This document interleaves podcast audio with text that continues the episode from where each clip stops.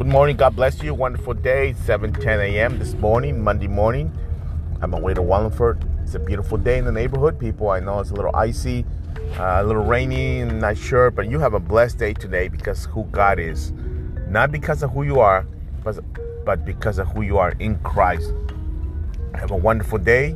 Trust the Lord and stay focused. Tonight will be live on Facebook. We're having prayer at 6 o'clock. Come on out, people. Don't stay home.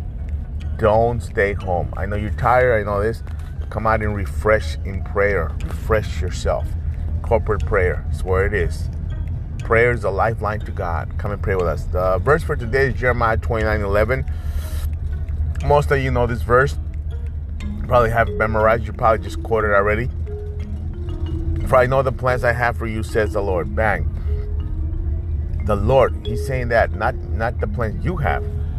I know they are plans for good and not to harm you, not for disaster, to give you a future and a hope. There it is. You got a hope. Amen. You have this hope, the hope of glory. Christ in me, the hope of glory. Have a wonderful day. I'm praying for you.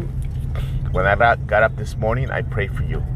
All those people that are receiving this text, go to our church in Connecticut. I'm praying for you. You go to our church in Texas, our sister church. We're praying for you. We are praying for you, my brother, my sister. So somebody's praying for you. Plus, Jesus is praying for you in the right hand of the Father. Have a blessed day. See you soon. God bless you.